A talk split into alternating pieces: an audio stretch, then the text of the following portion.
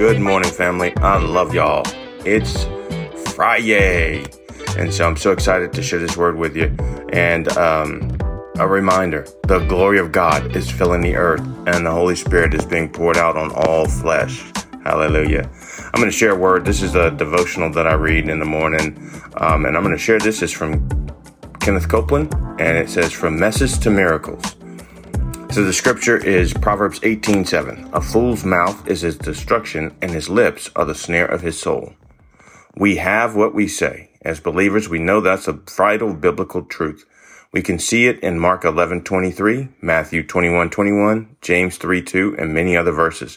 Yet we often let it slip. We allow ourselves to begin talking like the world instead of talking the word. And eventually we will get what we've been asking for, a big mess. If that's happened to you, remember, whatever you have in your life is a product of what you've been saying. In order to change what you have, you must change what's coming out of your mouth.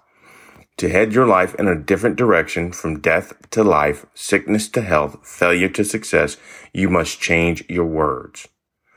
That's a lot easier said than done, but that's the key. It must be said in order to be done. How do you start? First, Realize it can't be done just in the natural. This is a spiritual law, so it must be handled with spiritual power. James 3 verses 7 through 8 says, the tongue can't be tamed with the same power with which man tames animals, which is willpower. It takes God's wisdom from above. God's word is his wisdom. He also said his words are spirit and life. That means it takes God's words to tame our tongues. Second, repent before God forever allowing your tongue to be used by anyone except the Holy Spirit.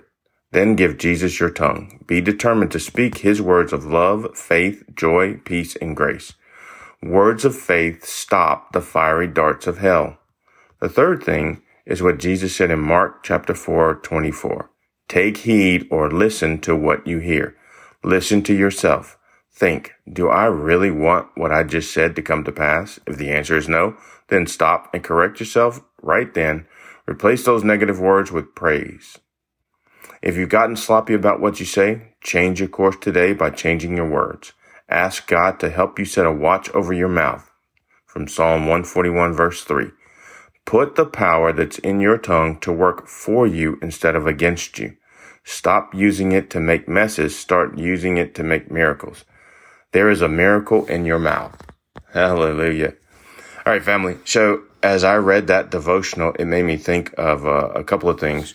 Um, sometimes back in the old days, we would watch movies and you'd see a guy and, um, you know, another guy would have him, you know, punch himself in the face. Like he would be trying to punch the, the other guy, but the, the guy was too strong and he would be punching himself in the face. And it's kind of like that's what the enemy is doing to us with our words we're using our words that we could be using to beat the enemy and we're using them to punch ourselves in the face. Like we're saying, I'm fat, I'm ugly, I'm stupid, I'm dumb, I'll never succeed, I'll never do that.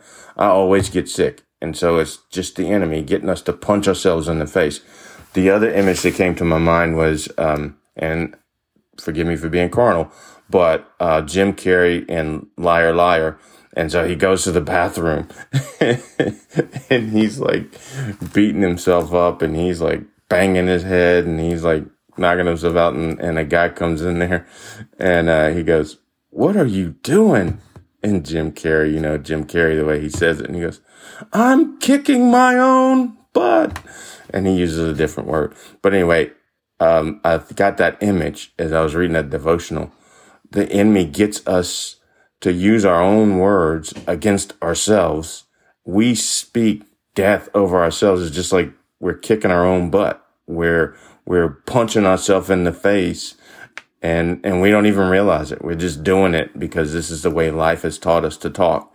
So anyway, for this Friday, I'm encouraging you as you get God's word in your heart, speak God's word over your life. I'm healthy. I'm healed by his stripes all my needs are met. I'm prosperous. God takes pleasure in the prosperity of his service. I have wisdom from above. I'm wise. Uh, the Holy Spirit leads me and guides me into all truth, so I know all things. There's no problem that I can't solve because I can do all things through Christ who strengthens me. Start using your words to build yourself up and to build others up, but especially stop using your words to punch yourself in the face. right, love y'all. Have a great weekend.